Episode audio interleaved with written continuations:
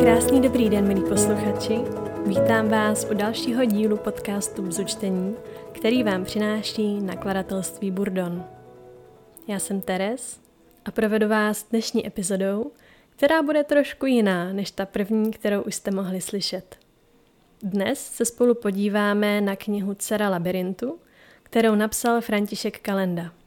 Přečtu vám ukázku z téhle dobrodružné fantazy ze světa, ve kterém řecké mýty ožívají ve své nebezpečné kráse.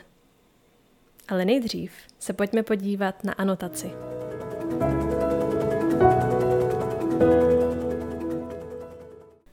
Kora je na první pohled obyčejná středoškolačka, která se pokouší přežít nové spolužáky a rozvod adoptivních rodičů. Zatímco ambiciozní matka na ní nemá čas, otec se jí do svého podivínského života v pohraničí snaží zatáhnout až příliš. Když ji o letním slunovratu požádá, aby se zúčastnila jakéhosi tajemného obřadu, Kora váhavě souhlasí. Má se totiž odehrát v opuštěné zahradě, kde ji ještě jako nemluvně objevila policie. Jenže rituál nedopadne podle očekávání. Místo, aby se Kora dozvěděla něco o své záhadné minulosti, propadne se do starověkého světa, ve kterém ji uctívají a brzy i pronásledují, jako dceru dobyvačného krále. Opravdu bylo tohle místo obývané bohy a netvory kdysi jejím domovem? Co je zač muž bez tváře, který měl unést z kolébky? A proč se nestvůře, uvězněné v jeskyním bludišti, začaly po staletích znovu přinášet lidské oběti? Na všechny tyhle otázky najdete odpověď v tajemném příběhu, ze kterého si teď přečteme ukázku.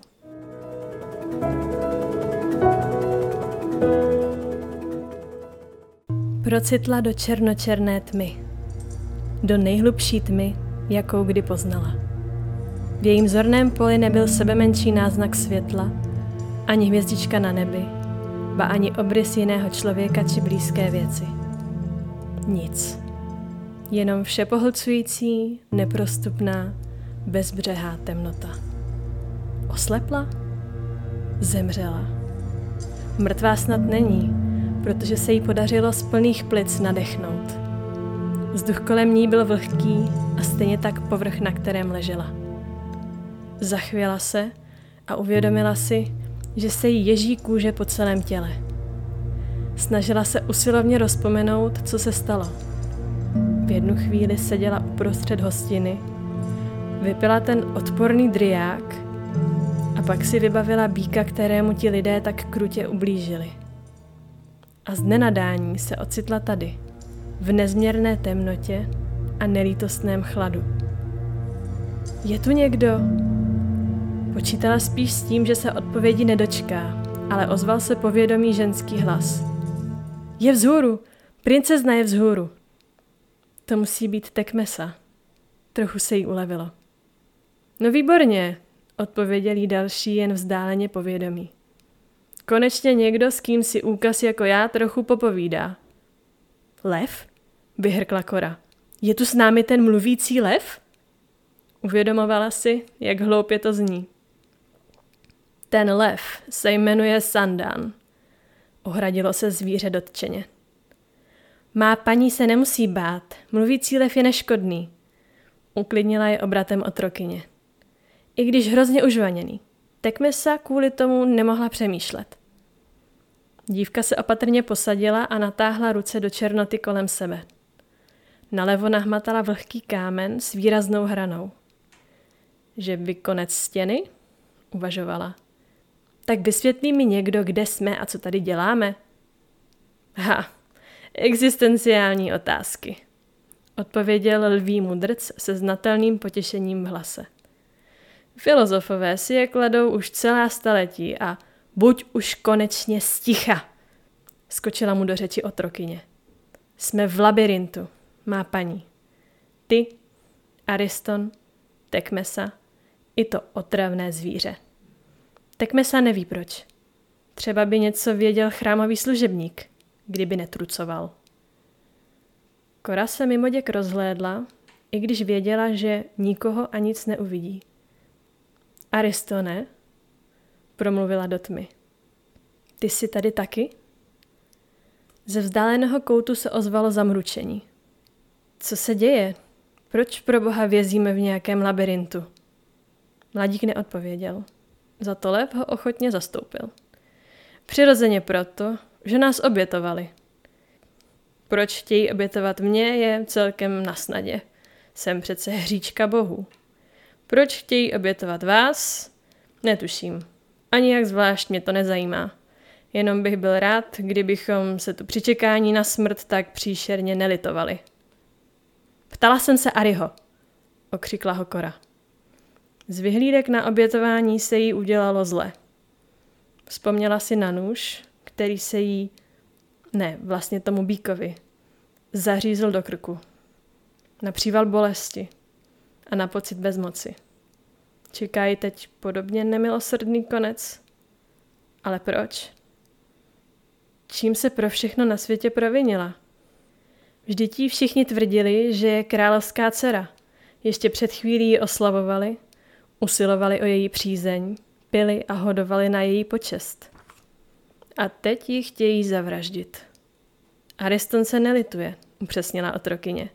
Tekmesa se ho snažila rozmluvit, jenže mlčí a trucuje jako malý kluk. A co jiného bych asi měl dělat? Ozval se konečně. Všechno to byla lež. Všechno, co mi spali do hlavy. Roztřesená kora se zkoušela upokojit. Opřela se zády o blízkou zeď, nachýlila hlavu a založila si paže na hrudi, aby se aspoň trošičku zahřála. Podle toho, jak se klepe, musí být zřejmě pořád oblečená v té bílé říze. Tady by se jí hodila spíš pořádná zimní bunda. Co se semlelo na té hostině? Zeptala se co možná nejklidněji. Mě nikdo nehostil. Dali mi odřezek syrového kůzlečího, postěžoval si lev. S tím mě strčili do klece, pak jsem usnul a probudil se tady s vámi. Otrokyně se ozvala dřív, než mu stačila kora vynadat. Tekmesa nalévala hostům víno. Viděla princeznu, jak se kácí k zemi a měla o ní strach. Jen tam ležela bez duše, zatímco obětovali bohům býka. A pak princezněno tělo prokletá velekněžka, při vyslovování toho slova si hlasitě odplivla, nařídila odnést pryč a Tekmesa myslela, že se bude moct po spoustě dřiny konečně vyspat. Místo toho ji stráže sebrali a odvlekli do jeskyně labirintu, co se už celá tři staletí nepoužívá. Má mě umyslně, schrnula Kora. A ty jsi mi ten patok sám nalil, Aristone, vyjekla. Bůh ví, jaký jed, ani si mě nevaroval. Kukeon není žádný jed, ozvalo se po chvíli z koutu. Je to posvátný nápoj. Považoval jsem za velikou poctu, že, že jsem z toho tvého posvátného pití upadla do bezvědomí a pak mě přenesli do nějaké jeskyně? Dívka se snažila nekřičet, jenže naléhavost té otázky se mezi vlhkými stěnami znásobila v dotírající ozvěnu. Aby se mnou udělali co? Obětovali mě tvým bohům jako toho nebohého býka? Číhá tu za rohem někdo, kdo mě taky podřízne? V labirintu se nepodřezává, hlesla Tekmesa. V labirintu se loví. Loví? Zopakovala to slovo Kora, byť ho slyšela zřetelně. Kdo nás tady bude lovit? Král s velekněžkou? Nebo jejich pozuby ozbrojené vojsko? Tentokrát jí odpověděl Ari. V labirintu bohužel neloví žádný člověk. Pronesl s děsivou rozhodností. V labirintu loví netvor. Netvor. Ani člověk, ani zvíře. Nýbrž šílené spojení obou živočišných druhů. Prý potomek královny, kterou bohové prokleli tím, že jí padl do oka divokrásný bílý bík. A očividně to nebyla jen platonická láska. Tak nějak jim ten příběh vylíčila Tekmesa. Jejich zrůdný potomek odmítal pozřít všechno, co mu předhodili, dokud se nezjistilo, že touží jenom po lidském mase. Dodala ještě otrokyně, která si podle všeho libovala v strašných podrobnostech. Nehledě na to, že se brzy sama stane jeho potravou. Sama si říkala, že už jsem stovky let nikoho neodvlekli, aby ho obětovali, připomněla Kora. Tak čím se až do dnešního dne živil? Netopíry? Navrhl Sandan. V jeskyních muselo být opravdu plno. Sama žádného neviděla, poněvadž v té temnotě neviděla vůbec nic. Za to slyšela šustění jejich kožnatých křídel i pištění, které je od zhora doprovázelo. Možná dávno zemřel hlady, zadoufala na hlas. Nebo sešel věkem, nebo ani nikdy nežil a lidi si ho vybájili, aby s ním mohli strašit neposlušné děti. Zoufale tomu chtěla věřit. Netvoři se přece vyskytují pouze v pohádkách. V každé třinácté komnatě starého hradu, o temných lesních slujích nemluvě. Nebo vlastně ne, najdou se i jinde. V hororech číhají divné pod každou postelí, Ukrývají se ve staré skříni, kde které opuštěné barabizny se strašlivou minulostí a co teprve ve strojovnách intergalaktických korábů. Za to v normálním životě? Zarazila se. V jakém normálním životě? Vždyť je uvržená do podzemního labirintu s mluvícím lvem na krku. Hlavní teď je, abychom nezemřeli hlady my. Zachovejme si chladnou hlavu, pokračovala. Snažila se o tom přesvědčit nejen ostatní, ale i sebe. Určitě odsud vede nějaká cesta ven. Pokud princezna neumí šplhat po skalách, tak je cesta dovnitř i ven jenom jedna, opravila ji potetovaná dívka. A ta je zahrazená tak velkým balvanem, že na jeho odvalení je potřeba nejméně pětice silných chlapů a jeden obr. Tekmesa to viděla na vlastní oči, když ji sem s vámi přivlekli – Uvnitř pak vedou všechny cesty už jenom k netvorovi. A jak to víš? Naléhala Kora. Co pak si tu někdy byla? Jistě, že tu Tekmesa nikdy nebyla. Odsekla otrokyně popuzeně. Stejně jako nikdo po celá pokolení. Velký balván stráží vchod už věky věků a i bez něj by se dovnitř stejně nikdo neodvážil. Když byla Tekmesa ještě dítě, pokoušela se s další otrokyní nahlédnout do labirintu skalním otvorem, ale netvora nikdy neviděla. Jen sochu, kterou mu tam kdysi postavili jeho uctívači. Což nutně nevylučuje, že odsud nevede ven ještě jiná cesta, poučila Jekora. A my ji musíme najít. Nebo tu chcete čekat na to, až se ten údajný netvor probudí? Případně až umřeme hlady a žízní? Tekmesa chce žít, ozvala se po krátké odmoce otrokyně. Sandan chce taky žít, napodobil její tklivý hlas lev. A rozhodně nechce lovit netopíry, aby neumřel hlady. Tak pojďme najít cestu ven. Kora rázně vstala a na temeni ucítila náraz. Strop nad ní nebyl dost vysoký. Zaúpěla.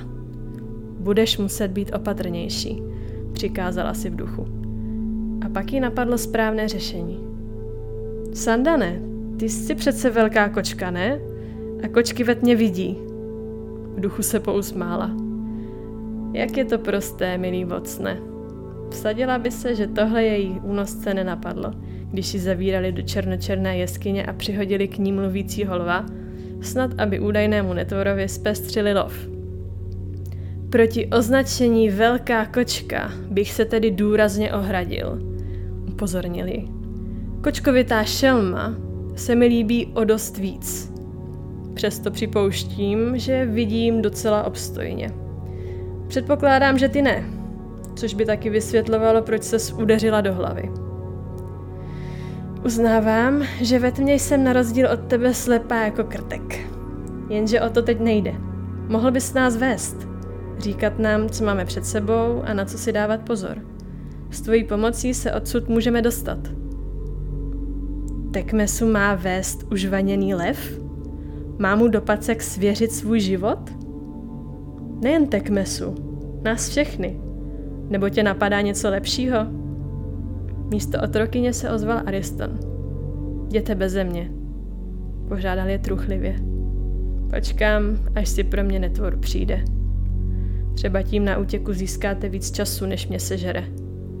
Nic lepšího si nezasloužím. Přestaň se litovat, okřikla ho Kora. Teď musíme především přežít.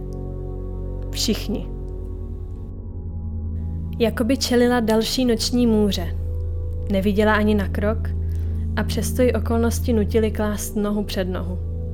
Do bezedné tmy, s rukama nataženýma před sebe jako náměsíčná a ke všemu v čele. Ostatní ji zdráhavě následovali a Tekmesa se jí zezadu křečovitě držela za řízu. Měla životy ostatních ve svých rukou a samozřejmě i v sandanových packách. Právě na jeho zrak totiž spoléhala. Zastavili se ani ne po deseti úderech srdce. Co vidíš? zeptala se. Jistou smrt, opáčil lev. Potom se přece jen odhodlal k užitečnější odpovědi. Chodba před tebou se zužuje. Musíte se pohnout o kousek napravo, jinak se šeredně odřete o skálu. Fuj, tady je ale mokro. Nechutně mokro, přisvědčila v duchu. Už několikrát jí nanicovaté sandály zapadly do mlaskavé kaluže. Radši ani nemínila uvažovat nad tím, jak musí být zablácená a co by v té špíně mohlo přežívat za havěť. Voda byla navíc skoro ledová, takže se po každé roztřásla. Jestli tohle přežiju, umřu nejspíš na to, jak jsem se tady nastydla. Opatrně, ta chodba je vážně hodně úzká a čím dál nižší, varovali ze předu Sandan. Skrčila se právě včas, aby se vyhnula krápníkům. Zatím ani známka po netvorovi, prohlásila s úlevou. A ani známka po východu, namítla podstatně méně nadšeně Tekmesa. Za chvíli se stěny jeskyně zúžily a snížily natolik, že se museli plazit po břiše. Kora od jak živa nenáviděla stísněné prostory a tahle protivná cesta po čtyřech musela být vrcholem její klaustrofobie. Pořád sice nic neviděla, za to cítila, jak na ní skály ze všech stran dorážejí. Jak ji dusí a chystají se jí rozmačkat. Znejistěla.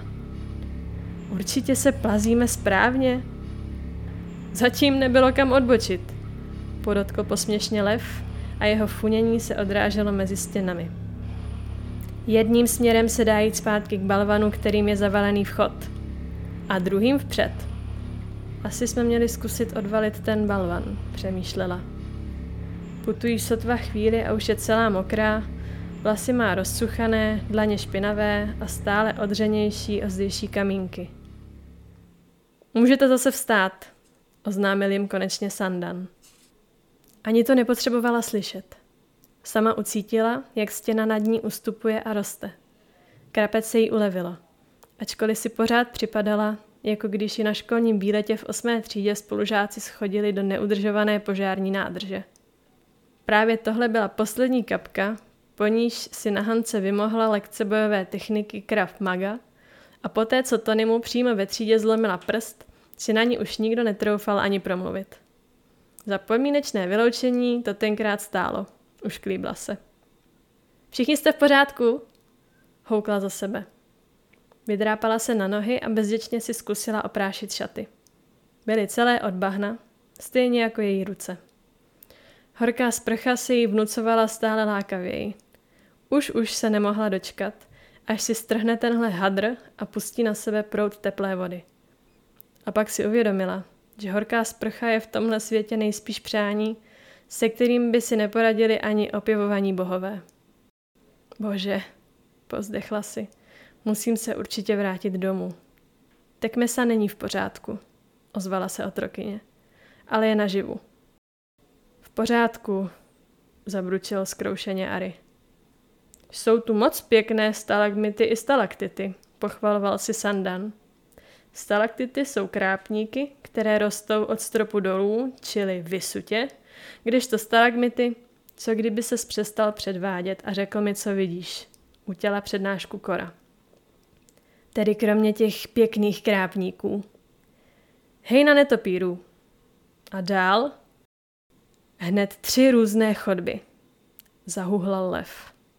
Kudy vás mám vést? A jak to mám asi vědět? Čílila se v duchu. Vůbec se jí nechtělo o něčem podobném rozhodovat. Co když jedna z těch cest vede rovnou do netvorova doupěte, zatímco jiná by je vyvedla na povrch? Chladnou hlavu, připomněla si. Půjdeme tou první. Nalevo. Pravděpodobnost jedna ku třem je v celku slušná vyhlídka, dodala neslyšně. Nalevo? Postěžovala si otrokyně. Tekmesa nechce nalevo, levá strana nosí neštěstí. A na to si přišla kde? Je to známá věc? Trvala na svém potetovaná dívka. Ví to každé malé děcko, jen se ho zeptej. Dobře, ucadila Kora. Až ho potkáme. Prostřední cesta tě uspokojí? Tekmesa by šla radši vpravo. V naší smečce mě všichni varovali před pravou stranou. Zapředl škádlivě Sandan. I když to podotýkám jen tak na okraj. Ještě někdo se chce podělit o svůj názor? křikla Kora rozlobeně. Ari, všichni napětě čekáme, co ty na to. Tekmisa si myslí, že Ariston pořád trucuje. Mladík se opravdu k odpovědi neměl a nebylo ani jisté, jestli nezaostal. Tak si tu trč, naštětila se dočasná velitelka. Pokud si chceš sednout na zadek a stát se netvorovou snídaní, budíš ti přáno. Já lezu ven. Sandane, veď nás chodbou po pravé straně, rozkázala nakonec. A pokud možno, bez dalších jízlivostí. Lev se hlasitě nadechl, buď aby se dal do díla, nebo aby na její námitku navázal vlastní námitkou. V tu chvíli však všichni zaslechli ještě něco. Odkud si z nitra temnoty se ozval chroptivý hrdelní dech. Rázem bylo jasné, že nepatří nikomu z výpravy. Co je to? Zeptala se přidušeně Tekmesa. Těžko říct, připustil Sandan. Možná nějaké zvíře. Jenom je divné, že vůbec nic necítím. Jako by nemělo žádný pach. K chroptění se přidaly šouravé kroky.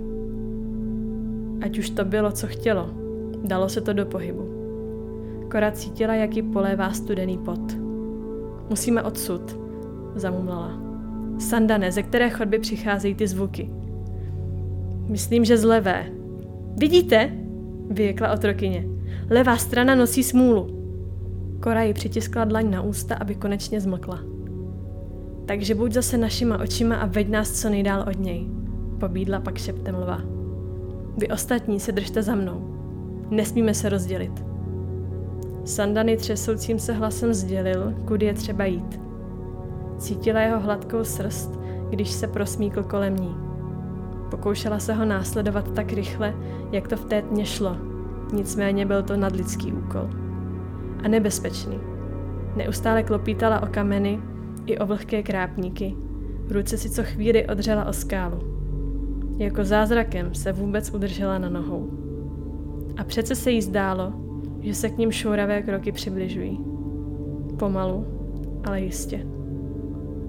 Ať se na ně pověsilo cokoliv, ani se to nenamáhalo běžet. Stačilo jen trochu vidět v té nezměrné tmě a jednoduše si pro kořist dojít. Nemohlo to být snazší.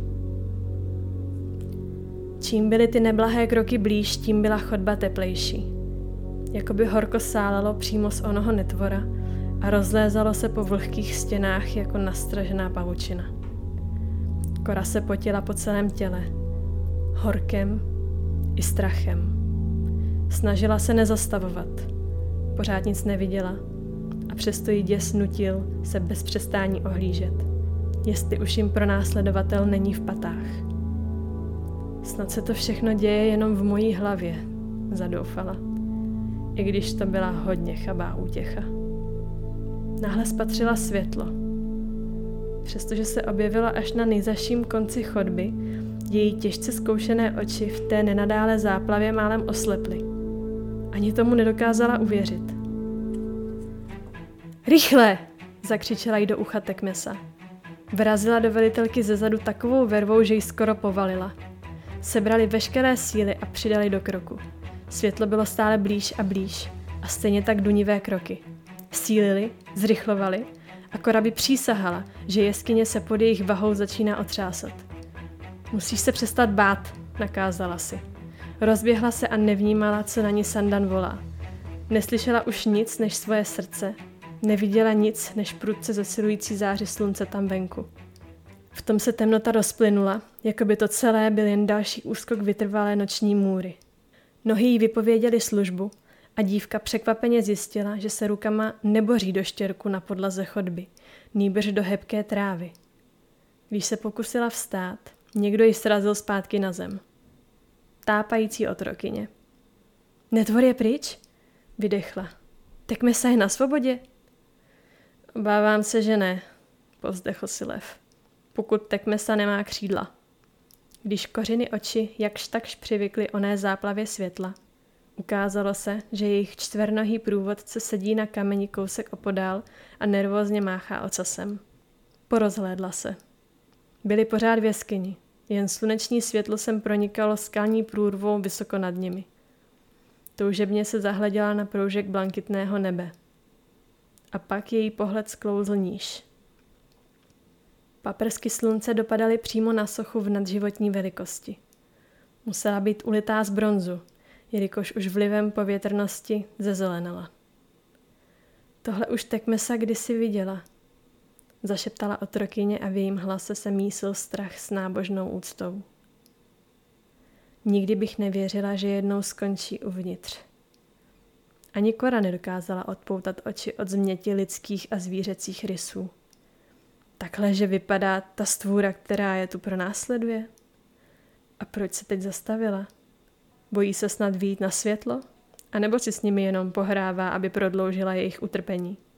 Nebo že by je celou dobu šálili nedokonalý sluch a zítřená představivost?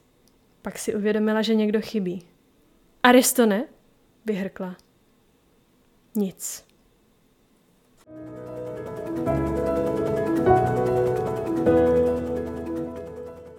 Tak to byla ukázka z knihy Cara labirintu od spisovatele Františka Kalendy.